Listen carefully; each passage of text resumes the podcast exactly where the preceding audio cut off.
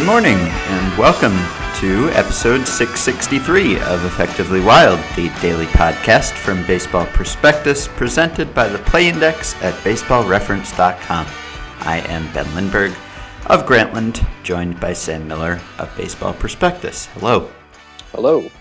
You know what we never do? What we never did is we never did that thing where like one of us goes, "I am Ben Lindbergh," and then the other one goes, "And I am Sam Miller." We could have done that, like in episode one. We could have chosen to do that, and we would still be doing it. Yeah, there are a lot of people who it would not have made any difference to. Maybe they would have figured it out. Maybe. think it would have been more memorable if our if our names were reversed. Someone emailed us about what we would do if we had a Freaky Friday scenario and Mm. switched bodies for a day. Mhm. I said I would try the squeaky laugh. yeah, give it, take it for a ride. Yep. Although you have to wait for the right moment. I guess you can't force it. I would cough a little. Tomorrow I have to go get chest X-rays. Oh my. Yeah, These antibiotics are not doing the trick, huh? they're not doing any tricks. Hmm. Let me know how that goes. All right. Okay. Anything to discuss? No, sir. Okay, well, last week we talked about the Mike Trout fan section. We got some emails related to the Mike Trout fan section. Wanted to share a couple of them. Corrine Landry said the early 2000s were something of a glory era for player specific fan groups at Veterans Stadium. The stands were so empty that the groups could have entire sections to themselves. You touched on the notorious Padilla's Flotilla as well as Sal's Fasano Pals, but there was also the Duck Pond for Brandon Duckworth, the cringeworthy Tomy's Homies, and the fan group that started the movement, the Wolf Pack for Randy Wolf. The greatest of those sections, though, was the superbly simplistic Person's People for pitcher Robert Person. If ever there was a long forgotten fan group worthy of our love and attention, that's the one. That's accurate. That is the one. How did Brandon Duckworth get a fan group, do you suppose? Other than his name. I guess Uh, it was his name. He never did a whole lot that was fan group worthy. Brandon Duckworth. Yeah, yeah, probably not. I mean, I'm gonna guess if his name was Brandon Jones, he wouldn't have had a fan section. Yeah, I I'm trying to like he wasn't really a prospect either, right? It's not like no, he I was exciting. yeah, I thought maybe he 61st was. rounder. Yeah, he wasn't ever ranked on a top 100 list or anything. So acquired for Billy Wagner. Maybe that was enough. Hmm. maybe maybe as the return for Billy Wagner. Although yeah, could be. Could be. Yeah, maybe. Wait, no. That was the other way. oh, He was traded for Billy Wagner after the after the Duckworths, whatever it was called. Uh-huh. So the fan section built him up into a tradable commodity. Got a closer for him.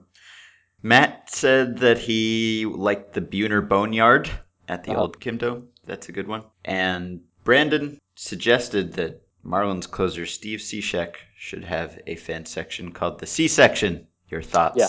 You're asking me? Yeah. Well, I he, already- he is. But I've you already- shared your thoughts. I already emailed him my thoughts and you've seen them. So Yeah. it would feel silly to tell you now. Well, I'll tell everyone. You liked it. I did like it. Uh, I Okay. did a lot. Okay, question from Steve. Has everything in baseball happened before? I was thinking about Sam's idea for real time win probability, incorporating all of the StatCast data and how feasible it is. That isn't to say the analytical and computing power can't do it, but I wonder if it can be done at all.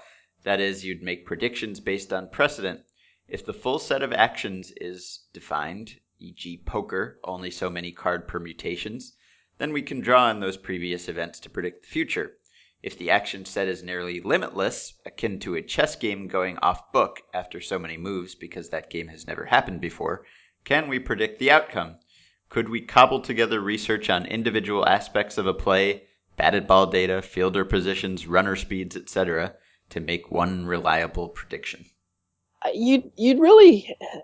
So uh, I you might Ben you might need to to correct my misunderstanding of of either this question or of my answer. We'll, we'll wait and see. But I mean these things are for one. Okay, so so so there's two kinds of of ways of coming up with one of these things, right? One is to look at historically how often a team wins when they are in in X position. hmm Uh, and you know we've got thousands of games, and so most of them have uh, most possibilities as far as simple base out states and scores have have happened before um, plenty of times, and you can draw some conclusions based on what happened in those plenty of times. The other way is just to sort of uh, it's a little bit more simple, but also a little bit more complex.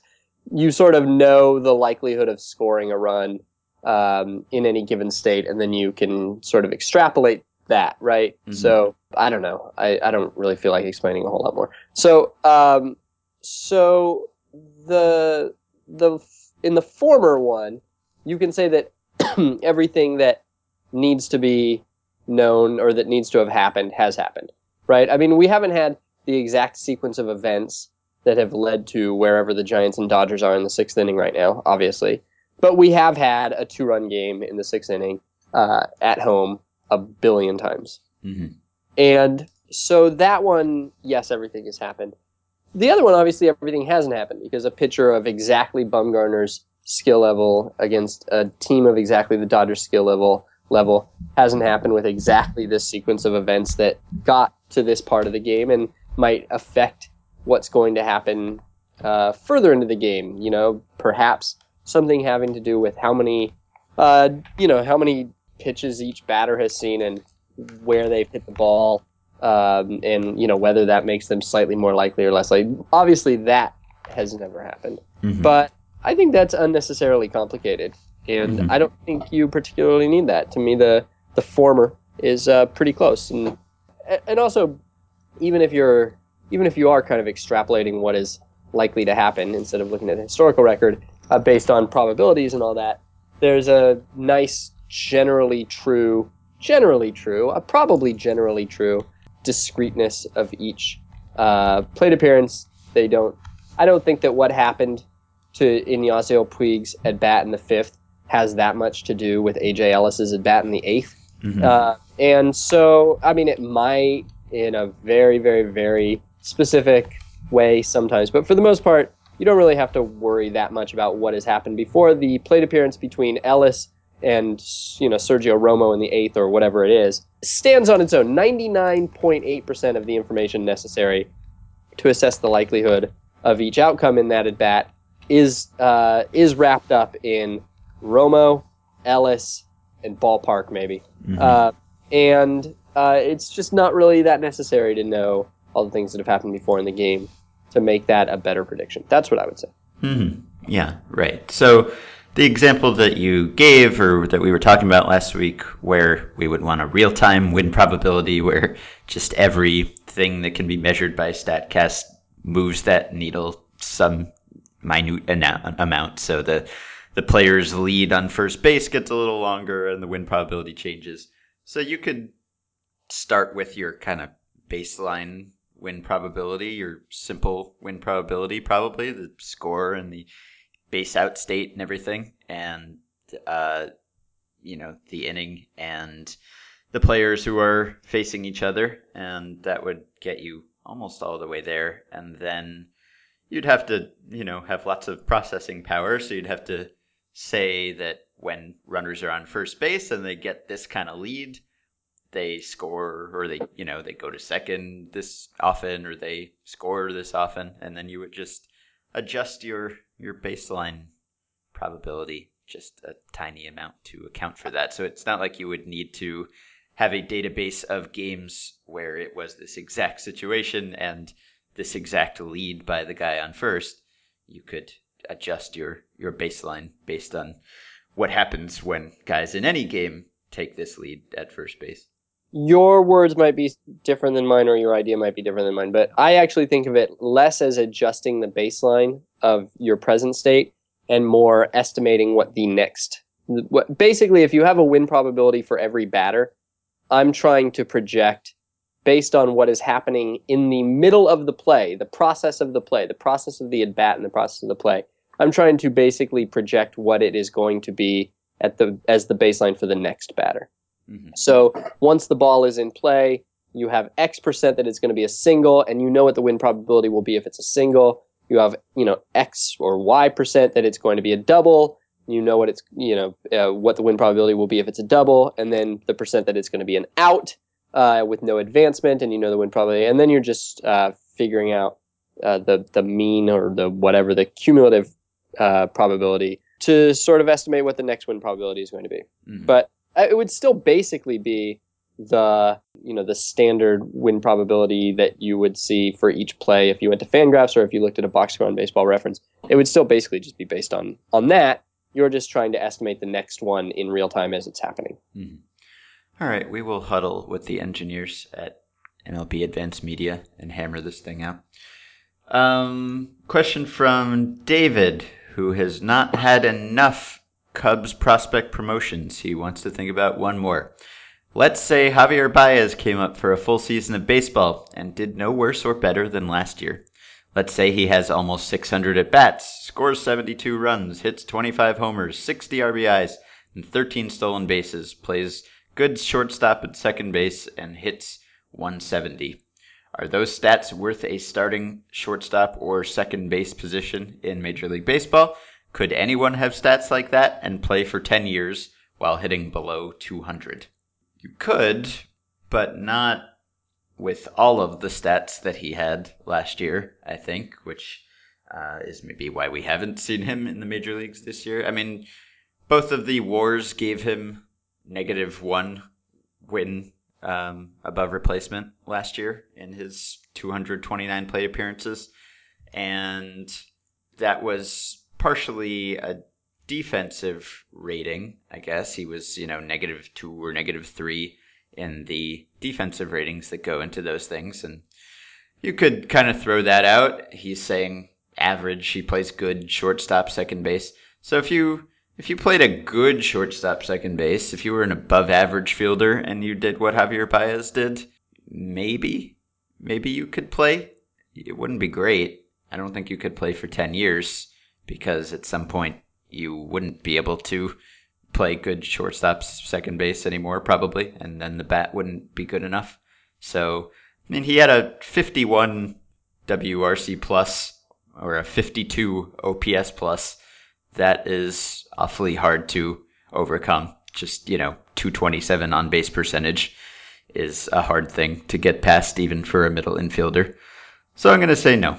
The uh, if you set the minimum for three thousand plate appearances, um, and look for the lowest OPS pluses in history, hmm uh, starting in let's say post dead ball, you Mhm. get Hal Lanier, who Yeah. had thirty nine hundred plate appearances over a ten year span. Chris Getz. What? Chris Getz. What are you talking about? Is he on there? Oh, you, you're at you're guessing. You were moving into the guessing portion. Okay. Hal Lanier is at is is at fifty, and so he's Uh-huh. worse. I assume he was a heck of a defender, yeah. um, and that's how he kept his career. But at, at least there is a precedent for an offensive player that bad. So that was from sixty four to seventy three. Tommy Thevenow uh huh. uh, played for fifteen years with an OPS plus of fifty one. Tevino.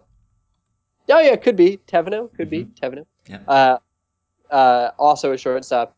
Bobby Wine, fifty-five, also a shortstop. And Rey Ordoñez in uh, kind of in the modern times where people would know Rey Ordoñez at fifty-nine and Johnnie LeMaster at sixty. Getz Getz wasn't that bad. How bad is Getz? I don't know. I would guess. I, what do you want to guess? Let's. Okay, we're doing two guessing things up here. what is his career OPS plus, and how much money did he make? Oh, okay. Career OPS plus. All right. I guess I'll say 63. And career earnings, Chris Getz man, 3.8 million. All right, I'm gonna say 74 OPS plus and 7.4 million, Okay. just to keep it simple. All right, so OPS plus 68. Mm, So you win by one point. all right. You said 63. Yeah. You were off by five. I was off by six. Okay. Million dollars. Wow, Ben. Yeah. What did you say? I said 3.8. Uh, it was 3.3. All right. Pretty good job. I am a multi time winner of the Chris Getz guessing game. Uh huh. Okay. All right. Justin says, let's say Alex Rios is out for more than a couple weeks. He is, right? Omar Infante is still playing at his current level. At what point would running a three man infield of Eric Hosmer, Alcides Escobar, and Mike Moustakas in a permanent shift with a four-man outfield of Alex Gordon, Jarrod Dyson, Lorenzo Cain, and Terrence Gore slash Paulo Orlando, with one playing short behind the opening on the infield, be considered completely outlandish. Sal Perez and all three infielders are legitimate Gold Glove contenders, as are Gordon and Cain. Orlando seems to be an above average fielder, and Dyson and Gore are so fast that they can make up for mistakes. How insane is this? Doesn't this get it exactly backwards?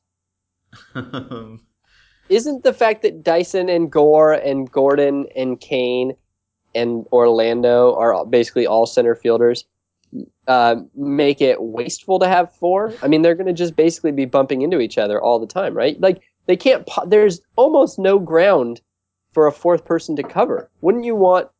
If it, it seems to me that if you had, for some reason, you had to play a man short, mm-hmm. uh, and I would take I would take one out of the outfield for them. Yeah, right. The two man outfield. Yeah. So so that's how I feel. Yeah. Okay. so is it outlandish? It's pretty outlandish. It's. I mean, it, okay. So let's re, let's. I guess maybe re-ask the question with if the names were all different. If you took all the names and replaced them with other names, and maybe also took the idea and replaced it with another idea, and maybe the email address with another email address. What about that idea, Ben? The huh. one I just out. If this question were different, how different would it be? Very different, uh, evidently. It, yeah, I mean, uh, I don't know. Would you? Uh, I, we've. T- I think we. I don't know. It's hard. To, depends on the pitcher. Mm-hmm. Yeah. That's the answer. Depends on the pitcher. yes. Right. And the situation. Mm-hmm. But this is not the team I would try it with. What team would you try it with? If you wanted to go with a four-man outfield, three-man infield in the majors right now, given the personnel involved right now, what's your team? Who do you go with? Padres. Yeah, but it's not like they have a good they have a big outfield that helps, and they have you know bad outfield. Right, and they. but it's not like they have extra outfielders. They've got you know Upton. Oh right, so they get more. Uh, yeah, they do have Upton. Yeah. Uh, I was gonna say they get another bat in, but then you said his name. uh, yeah, I feel like uh, I mean just the uh, presence, the existence of uh, Andrelton Simmons mm-hmm. makes it tempting to just say, "Well, go with a six-man outfield and yeah. let Simmons." But uh, maybe the the Rockies uh, mm. have a good enough infield that I feel like you could take one out, and then that's a ton. I mean, yeah, the, that's a good Colorado, one. The Colorado infield is exactly the same size as everybody else's, but the outfield is far far bigger. And and outfield BABIP has always been you know the bugaboo for their pitchers. Uh, so it makes sense architecturally and having you know Arenado and Tulo mm-hmm. is a and, is a dynamite start. And LeMahieu. And LeMahieu, yeah, mm-hmm. do it. Let's do. Why haven't they? they are shifting a lot this year. They were the the last place team in shifts last year, and they're like seventh right now, which seems unfair if they get all of those guys and also Justin Morneau, who's a pretty good first baseman, and they get lots of shifts. That's a good defensive infield. So yeah, you're right. Coors Field, BABIP. That's a that's a good fit. Speaking of the shift uh, in Colorado, I recently heard a visiting announcer talking about that, talking about their shifts, and he said Walt Weiss uh, is a saber type manager like Tony La Russa, and uh, so okay, that I was just gonna ask what what is what would be your reaction if you heard an announcer say that and you you you guffawed? I did. I scoffed a little. I I mean, in the sense that he played the percentages, that that's sort of a sabermetric thing. I, I guess. Yeah. I mean, so he is. I, I don't know if he would consider himself one. He hasn't really made. I mean, he is with the Diamondbacks made it pretty clear that he doesn't want sabermetrics to influence managing or to be part of managing, or so he says anyway. But yeah, maybe it's a case of actions being a little bit different from words and that he was, you know, looking to exploit any edge that he could. I don't know if that's a sabermetric thing or it's just a just a thing that all managers do and he was better at it. Yeah, I uh, I at first thought about about scoffing, mm-hmm. and uh, and then I decided not to. Yeah. Okay. I opted to not scoff. Uh huh. I wish I could take my scoff back. You can. You're the editor of this podcast. Well, I'm leaving it. It's a matter of public record now. Uh-huh. Okay. Question from Eric in San Francisco. Last week, I made up an excuse to leave an important meeting at work when someone texted me that the new Star Wars trailer was out. At that moment, nothing else mattered to me. So, my question what would be the baseball equivalent for you? What is the one on field thing that gets you to a TV faster? Let's keep it to the feasible so no aliens abduct the Cubs. And yet he includes a 27 strikeout game. yes, right. He says it stretches the bound of feasible. Uh, I I'm oh, oh these are yeah. So he offers five home run game, consecutive perfect games by the same pitcher, 27 strikeout game, Webb Albers save opportunity. Uh, Webb Albers save opportunity. If I knew, if I knew about it, if someone tipped me off, and someone would, many someone's would, based on just how many people tip us off when one of them pitches in a non-save situation, um, that would be a an instant TV thing for me. yeah, but sort of like the way that like uh, like the Cuban Missile Crisis was.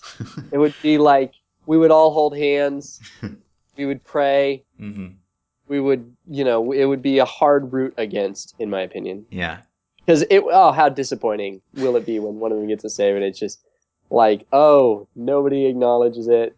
It's just a thing. It's just an, an artificial thing that we've been talking about that will it will break my heart when the pointlessness of my job is made very clear. Right. i wonder I, I, I do wonder if either one will break out a save celebration. Remember what didn't we decide didn't this start because albers yeah. had He, indications of a save celebration yeah. He got Yeah. he got a hold or something in the eighth, and he had like Yeah. a proto save celebration.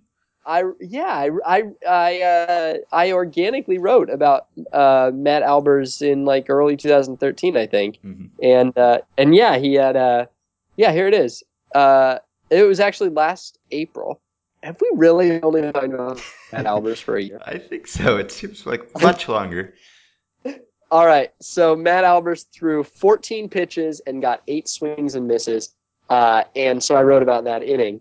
Uh and uh and yeah so he had a uh he had like something like a yeah he lifted his fist and walked off. He looked like jonathan broxton. He had like a a big fist pump and a and a woot a celebration and it indicated that he had been practicing. Hmm Yeah. uh, and in fact we had been talking about before this because i referred to this in the Mhm. piece okay. all right uh, so anyway the answer to the question i i stop what i'm doing for uh when there's a chance for uh, i i stop what i'm doing when a guy has three home runs early in a game uh, early enough in a game that i think he'll get a fifth Mhm. I I will flip over if I'm watching baseball. I'll flip over to see somebody with a shot at the fourth, but I won't stop what I'm doing necessarily to do it. Mhm. Uh, but a fifth home run, I do. I really do want to see that because it feels. And I know we talked about it once. It feels like it should have happened a lot more than it has. Yeah. And we Russell did the math, and it has not. It should not have happened, as I recall. It should not have happened more often than it has, Mhm. if I'm remembering correctly but it feels like it should. And uh, I would like to see five get knocked out. I wouldn't be that interested in seeing a 21st strikeout in a game. I would be. I mean, I would I would stop what I was doing to do that, but I wouldn't be that interested in it. However, given the choice of one thing to watch happen that's realistic uh, from the beginning, it would be a 21 strikeout game. I really, really want to see a 21 strikeout game a lot. Mhm. Uh, yeah, there, more. there are some things that you have to be there from the beginning, the whole experience. So Uh, Bryce Harper or Andrelton Simmons pitching. pitching extra innings Yeah. would be thing to me. Yeah, I was gonna say that too. Like a star, a star player pitching, a star player who we, you know, talk about his arm strength pitching. Like when Ike Davis pitched the other day and was really good and got three grounders, I was kind of impressed that just Ike Davis was pitching. Like Ike Davis struck me as a better player than the typical position player pitcher or a better hitter. Usually it's utility guy or third string catcher, you know, some backup guy, not a not a starter, not an above average major league hitter. So that was that felt sort of exciting just to see that. So yeah, Yeah. to see a, a star, uh, it won't happen because I mean, and I was almost you know surprised that like the A's were risking Ike Davis in that situation. Um, and I think the A's hadn't had a position player pitcher in 15 years or something, like since Frank Menechino, and this was the moment that they chose to have one. So that would be one for me. I don't know if that rises to the level of Star Wars trailer for me either. No, no, no. I mean, Star Wars trailer would be Bonds. Bonds comes out of retirement would be Star Wars trailer Sure. for me. Uh, it's definitely not Star Wars trailer, but I, I one thing that I would really love is you know how sometimes a game gets suspended Mhm. because it's too late or it's the eighth inning and it's tied, Yep. and uh, so it gets suspended. I I would love a game to get suspended and not be played, not be finished uh, until the end of the year when it has to be played because the suspended game was between two people who finished the season tied hmm for the you know for a playoff spot. hmm And so to have a game, to have that, basically to have a, a one game playoff, a winner take all playoff game that starts in like the bottom of the eighth, to me would be pretty awesome. Yeah, that's a good one. I'd, I'd wake up thinking about that one. Between now and December, there might be so many Star Wars trailers that it's not quite as special. All right. I, I didn't think this one was all that special uh, the- I. because I, I thought the the first the, the the I guess it was a teaser Mhm. what, but it felt to me like ninety ish percent of what you got from the second one was in the first one. Yeah, I thought it was a good trailer. Thought it was well well made. Increased my anticipation slightly more. the first shot of the teaser trailer when that guy like you're what you're like you're looking at the desert and Mhm. the guy's head pops up Mhm. right Yep. so to me that is the equivalent of like the that is the equivalent of the you know the amount of millions that you need before the club no longer has leverage over a player to sign a pre-arb extension like that was that was the 6.7 million dollar signing bonus that Kris Bryant got Uh-huh. and once you got that shot, everything else is just like more millions I'll never spend. Uh huh. yeah. Good, Han and Chewy. Okay. All right. Play index.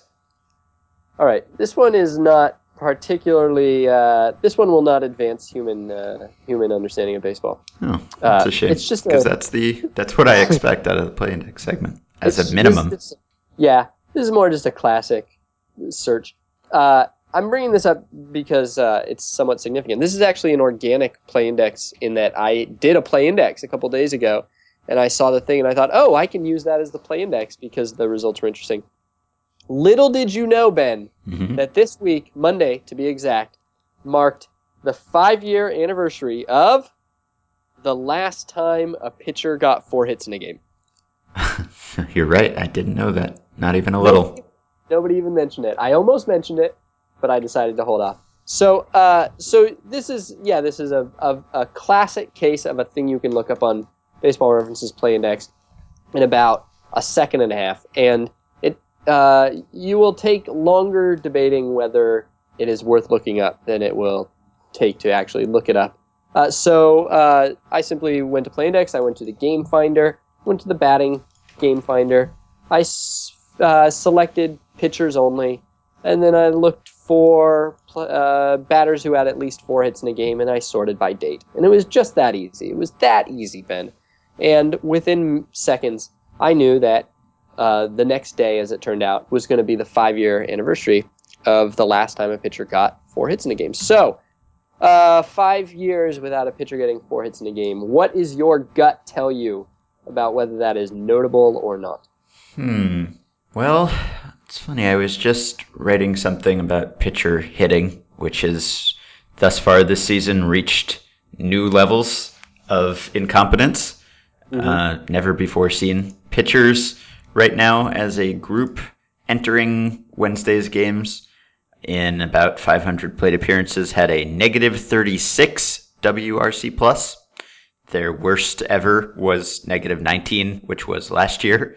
So they are quickly. It's it's kind of becoming almost sadistic that we are making pitchers do this at this point. So, but that hasn't always been the case. Clearly, I will say a four hit game by a pitcher. I would say five years is an unusually long time because pitchers are worse now than they've ever been offensively. I would say at one point, pitchers had like a 40 WRC plus, and all the pitchers hit. So, although there were fewer teams, but it was probably more common then. So, what am I? Am I guessing the average time between this in baseball You're, history you're or guessing. something? I, I don't know. You're guessing whether five years is uh, significant or not. I guess. I would say it's longer than the average gap. All right. So uh, up, you're right that pitchers used to be a lot better, and uh, and I think both of us have written about this. They up until like 1960, uh, they were considerably better, um, and then they've been on basically a straight downhill slope ever since then. Yeah. And I don't know what happened in 1960, to be honest, but something happened because um, because even though the the progression to getting worse has been you know somewhat steady since then, there does seem to be like a a cliff that they fell off where they quit being competent hitters and they became incompetent hitters. And they weren't as incompetent as they are now but they were incompetent. Like starting in 61 or so they just abruptly became incompetent. You quit thinking of them as as threats at all and then they get worse and worse. But anyway uh, so there used to be lots of these right? In the 40s there would be you know a few a year because everybody was pitching complete games and they were you know relatively good with the stick and there'd be some guys who were actually pretty good with the stick. Uh, but since 1960 it's actually not that unusual to go five years. I thought that uh, what my first thought when i saw this was oh five years. I bet that's a record. I bet this is a sign of the times. Mhm. and uh, it's not at all. There was a one in 2008 three in 2007 but before that there was a six year gap. And before 2001 which was at the end of the six year gap there was a five year gap. So there was only one in a decade. Uh, and then there was one in 97 one in 96 one in 93 one in 91 one in 88 one in 86 and before that a 15 year gap Hmm. which i don't know how to explain because this was starting in 1970 which was prime complete game territory. Now there was the dh so something happened between you know the late 60s and and you know the mid 80s that made it less likely during that stretch than there would have been before. Uh, but all the same uh, you had pitchers throwing complete games and going deep into games and not as bad at hitting and yet they went 15 years without. So in fact the lack of four hit games uh, is not a sign of the times at all. Huh. uh, so then uh, three hit games i wondered well maybe there's fewer three hit games and uh, there's actually uh, the, the number of three hit games has actually been fairly steady too there were five last year but there were 11 the year before, which is the most since 2001. And 11 is actually the third, no, sorry, the second most since 1974. And so, in fact, 19 in 2013, you could have written a trend piece about all the pitchers getting three hits in a game. and that's kind of odd. Why would that be happening? It doesn't seem to make any sense. So then I kept going. So, because I know that these hits have to be disappearing somewhere. There's somewhere pitchers aren't getting hits because they're horrible. So then, 2000. Uh, so then I went to two hit games, and finally we find it. Two hit games are way down. Last year was an all-time record for lack of two hit games. There were only 44 by pitchers in all of baseball. That was a drop of 20 from the year before. It was a drop of 13 from any year in history previously. Uh, sorry, 12 from any year in history. Um, and so, in fact, we have we have seen the lack of pitcher hitting manifest itself mostly in lack of two hit games. Um, by the way, uh, if you want another anniversary, Sure. June 20th, two months from now, basically, will be the 20th anniversary of Terry Mathews being the last reliever to get three hits in a game. And uh, strangely, this is kind, kind of odd, but it makes sense. It takes a minute for it to make sense. But strangely, that used to be really common. Uh, it used to be in like the 60s, 60s, 50s, 40s, I guess 50s and 40s and beyond. There were at least a couple of those every year where relievers would get it, which is weird because you think, wait, there were back then. But of course, if you were a reliever, you were probably in until the end of the game. uh, and or you were quite likely in for the end of the game. You weren't being pulled the first time a lefty came up, so the relievers were pitching much longer stretches of uh, of games. So uh, so that's one thing. One other thing that we saw last year that was a record by a significant margin. Last well, kind of last year uh, there were only two pitchers who got five plate appearances or more in a game. Uh-huh. Uh, and so that was an all-time low.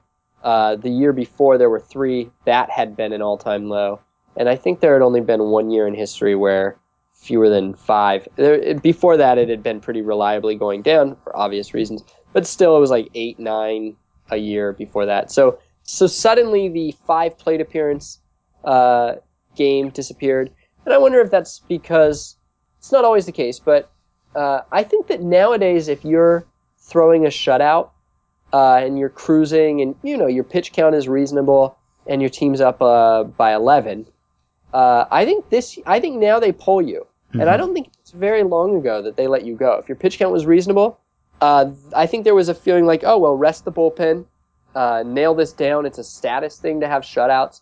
even in the even in the pitch count era, I still think that there was a, an idea that you know if the guy could do it without straining himself, let him throw some pitches. But I think now people are smarter and realize that uh, the number of pitches a starting pitcher throws in a year, they really do add up. And if you have a chance to get a guy out after 80, 80 pitches instead of 110, uh, it probably is more to your benefit to save those 30 pitches from your starter than it is to save it from your mop-up man. And I don't think there was a real under- uh, or uh, I don't know. There, I don't think that there were actions taken uh, along those lines until fairly recently. Mm-hmm. So that might be the that might be why the doom of the five plate appearance thing is gone because you would only get five plate appearances if it was a blowout uh, and you were pitching well. And I think that now that uh, now when you're there's a blowout and you're pitching well, they get them out of there.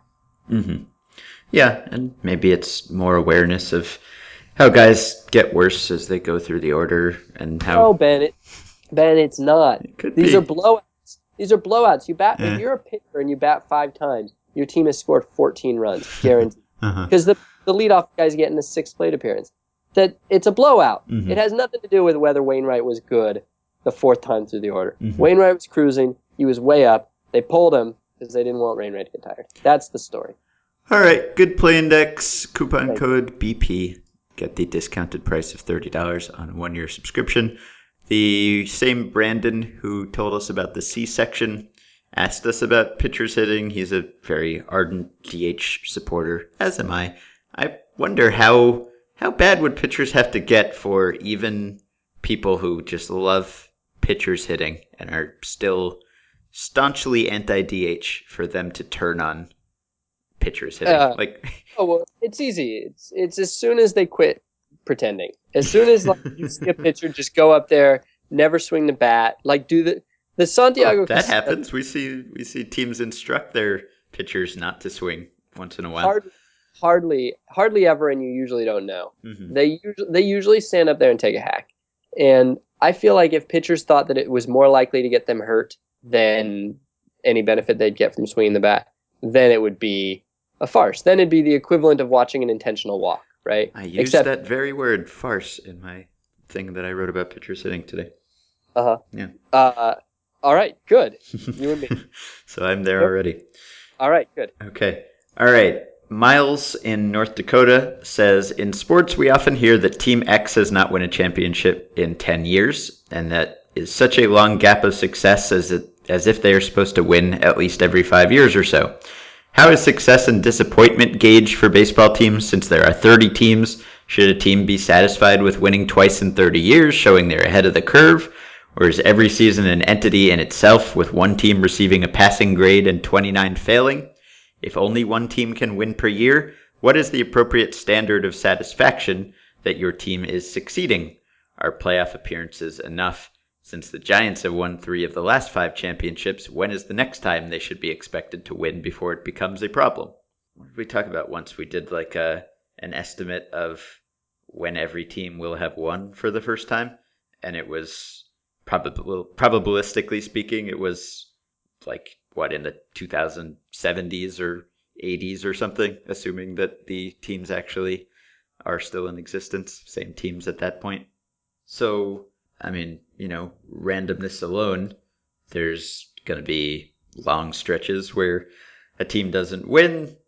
Maybe not Cubs long stretches, but not winning for 10 years or something is what you should expect, unless you are maybe the team with the best payroll, biggest payroll, you know, best everything, biggest market. Even in that case, though, I wonder what the baseline expectation for how many years should elapse between championships would be. My answer to this is if they've won one in your lifetime, uh, that is half of it. Mhm. So so that means that it's it's subjective, right? I mean, for In your conscious lifetime? in your conscious lifetime, yeah, uh, you have to have gotten something out of it. You had to have experienced something out of it. Yeah. So uh, so f- that I mean, to to some Yankees fans, the Yankees have not been successful, but to you, they have been. That that now that's not that's only half. That's half the equation. So they are successful uh, if they've won in your lifetime, and as long as they have have and are continuing to avoid being a team that players don't avoid going to. Mhm. So, like if you get if you go through a losing cycle that is long and pathetic enough, which might only be three years or two years, but usually is a little longer than that, then you are unsuccessful. The Warriors, I don't know if this is actually true for, for basketball players. I don't I don't know how they choose where to go. But the Warriors were unsuccessful for a long time. Uh, because they were they had you know they did have their championships under their belt, although not in my lifetime.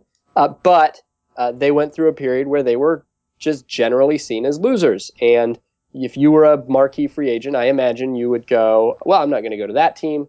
They're losers. And anytime you get to that point where people start saying, oh, they have to overpay to get free agents or whatever, that is unsuccessful. Uh-huh. Uh, but otherwise, I don't think you need to win championships to be successful. Like, I don't think you need to win one every 10 years. And maybe if you're the Yankees or the Dodgers, then you do. They're held to a different standard. hmm Uh, but, like, I, uh, Yeah, like if, if you're the Tigers, you know, I think the Tigers have been very successful. Yeah, Yeah. that's a that's an extremely successful franchise in my opinion. yeah, right. Uh, wouldn't have said that in 2004 because they had to overpay to get free agents. But uh, since then, I I mean, a Tigers fan's got to be pretty thrilled. So like I would say that I would consider and and all all franchises have had successes. So I don't want to throw any franchises under the bus. But if I'm thinking about it, I would say Angels successful franchise, A's successful franchise, Astros and not not not currently a successful franchise. Mhm. Blue Jays very you know kind of borderline, but I would say successful franchise. Braves successful franchise. Brewers not successful franchise. I have to say Brewers are not a successful franchise by my standard. hmm Cardinals yes. Cubs uh, close. Uh, I would say no, not a successful franchise. Yeah. Not a, Cubs are not a successful franchise. I I just remember. You're agonizing over that one. That seems like a gimme almost. I mean, they've, is they've had good teams from time Yeah. to time. the thing about the Cubs is that uh, the lack of a championship is uh, is part of the the allure, Yeah. and uh, it is the not having a save but having closed a lot of games, finished a lot of games of baseball teams. Uh-huh. So uh, Cubs, I kind of like if I were a Cubs fan, uh, I think that like my dad might sit me down and say, you know, don't don't go cha- don't go running off with a championship. You know, think it over. It's not it's not all it's cracked up to be. Uh, just you know, be happy with what you are. It'd be like a prom night talk. You know what I mean? Mhm. And I think that them not winning a championship kind of has some benefits. They will write me mean emails about that statement, but uh, all the same. All right, Dodgers successful. Nationals. Nationals are successful because they're the Nationals. If they, if you think of them as continuous with the Expos, they're unsuccessful. But ten years without a championship is not enough time to say that they are unsuccessful. Giants successful. Indians unsuccessful. yes, on. Mariners unsuccessful. hmm Mets unsuccessful. hmm Uh, Orioles unsuccessful. Padres unsuccessful. A lot of wow. Pirates unsuccessful. Phillies successful. Rangers. I'm gonna say successful. They did not win a championship, and I they I probably have recency bias on their good years. Yeah, they were the model franchise within two years. So Yeah. Those those really were their golden years, though, Mhm. and it was a two-year run of getting close. So I could see the argument. there were them. those '90s game, '90s years of getting there every year. Pudge Uh, Rodriguez and those those groups. Uh huh. Yeah, yeah. Uh, Reds, uh, close but no. Red Sox, yes. Royals, no. Tigers, yes. Twins, yes. White Sox, yes. Yankees, yes. Rockies, no. Hmm. And Rays, Rays, yes. Right. And Diamondbacks, Diamondbacks.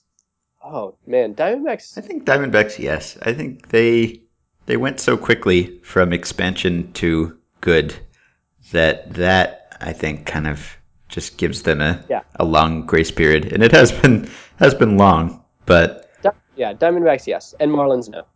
Marlins, no, interesting. Marlins, no. Yeah. Oh, Marlins are horrible. They're the least Yeah, they're the least successful in a lot of ways. I know they win World Series every so often, but that's not enough. That's only half of my math. hmm Okay, well, you really went above and beyond on that question. You pronounced every franchise successful or not. So, I gotta, okay. I gotta go. Now. All right, so that's it for today. We've got some good ones. I will save them for next week. Jeff Beliveau has been diagnosed with a torn Oh. labrum in his shoulder. He will undergo season ending surgery with Dr. James Andrews. Get well, Jeff. Uh, you have been an effectively wild character in your time. And that is it for this week. Send us emails for next week at podcast at baseballprospectus.com. Our Facebook group is at facebook.com slash groups slash effectively wild. And please rate and review us, subscribe to us on iTunes, and as we have said already, support our sponsor, the Play Index, at baseballreference.com. We will be back tomorrow.